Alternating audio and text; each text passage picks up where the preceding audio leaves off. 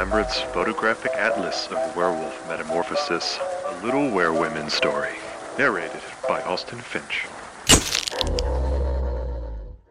Lambreth's photographic atlas of werewolf metamorphosis was quite an ambitious piece of work, documenting the process of lupine transformation from beginning to end. But the story of this remarkable book and its author are shrouded in mystery. Mr. Arnold Lambreth had an unremarkable early life, growing up as the middle child in an average household in suburban Ohio. He was not remarkably artistic or gifted according to his teachers, friends, and family, nor did he have much interaction with werewolves, as there were no lupine packs living in his hometown. In 1898, when he turned 18, he joined the U.S. Army. Lacking sufficient marksmanship for the Rifle Corps and having no other definable skills, he was assigned to be a junior photographer's assistant, responsible for taking pictures for training manuals and newspaper articles. In this role, he was frequently deployed to camps and installations where regiments of wolf soldiers were stationed and, for the first time in his life, was able to get to know several of them, observing them closely during maneuvers. He was said to be fascinated by their ability to transform on command, and was neither disgusted nor frightened by them.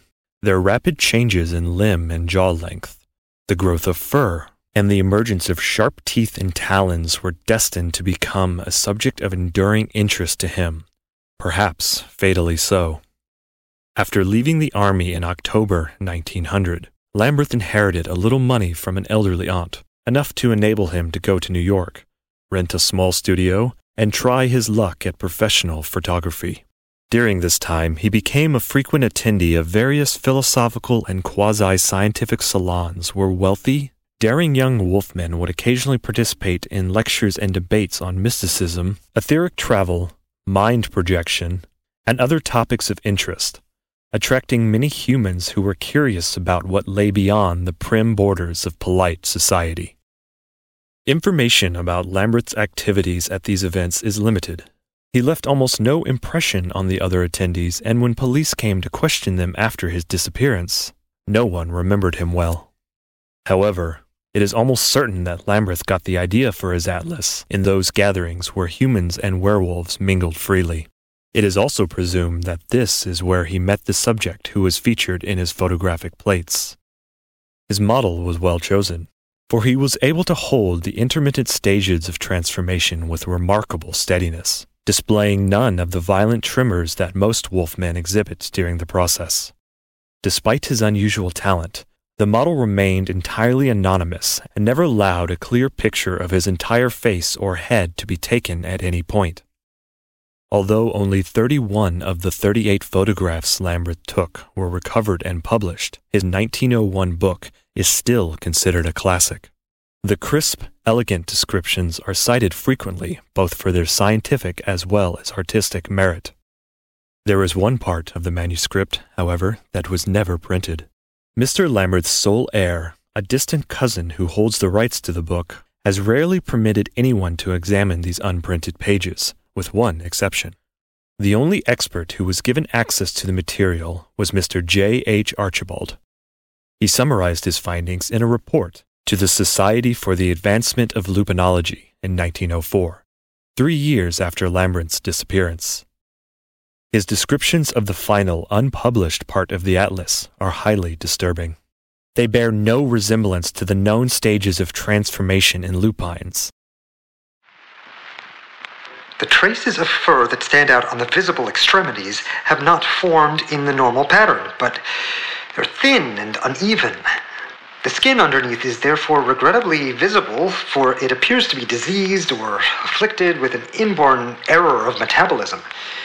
Every inch is, is devoid of pigment to such an extent that the light from my Ruhmkorff lamp seems almost to pass right through it, illuminating masses of spindly fibers and blood vessels that run underneath. Veins and arteries are extraordinarily large in places and appear to writhe and undulate in a manner that is reminiscent of a colony of parasitic worms. Plate 33. This skin, if such a word can be applied to a surface which looks to be wrong side out, swells and, and stretches as the upper and lower limbs continue to elongate, far beyond what nature could have ever intended, un- until the figure before me can hardly unfold itself, even under the lofty 12 foot ceiling of this locked studio. Plate 34. These sections are badly creased and wrinkled. The written lines are blurred by a sprinkling of droplets. Whether they are the drops of sweat or fallen tears, they have further obscured the writing and contribute to the picture of a man seized by irrational fear.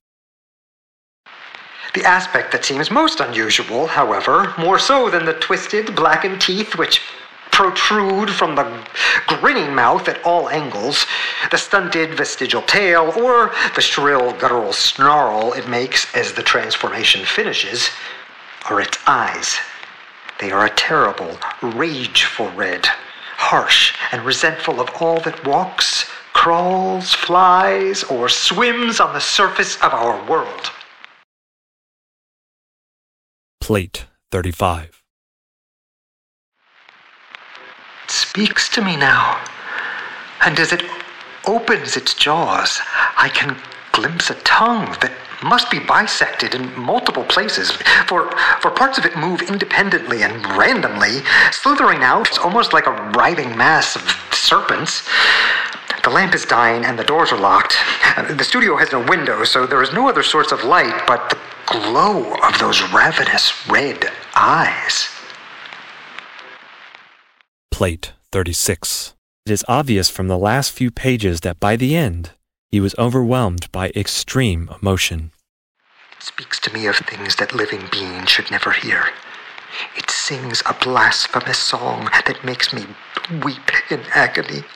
I would cover my ears to block out the sound, but I have been warned if I try to do it again, I will live the last minute of my life without ears or hands attached. Plate 37. It is a great shame that these last few lines are completely insane, hallucinatory visions of something almost unspeakably grotesque. I am blessed to hear the song of the maw, the dark litany. I am the first human in an untold eon to kneel in prayer and to close my eyes so that I may witness the majesty of the unseen face.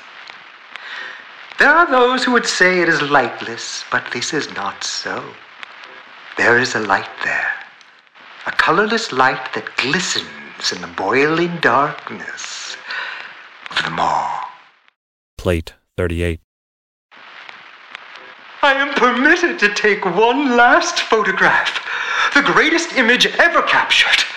My heart has never known such joy. There, the writing fades into a blurry smear, obscured by a spatter of darker droplets.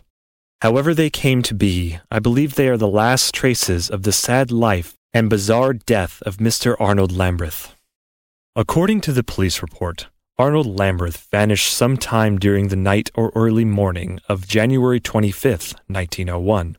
Along with his camera, his clothes were found in the studio where he worked, neatly folded alongside the pages of his manuscript in a stack of crisp, well developed photographic plates. His body was never found, nor has anyone ever determined the identity of the model, whose photographs grace the pages of Lambreth's Photographic Atlas of Werewolf Metamorphosis.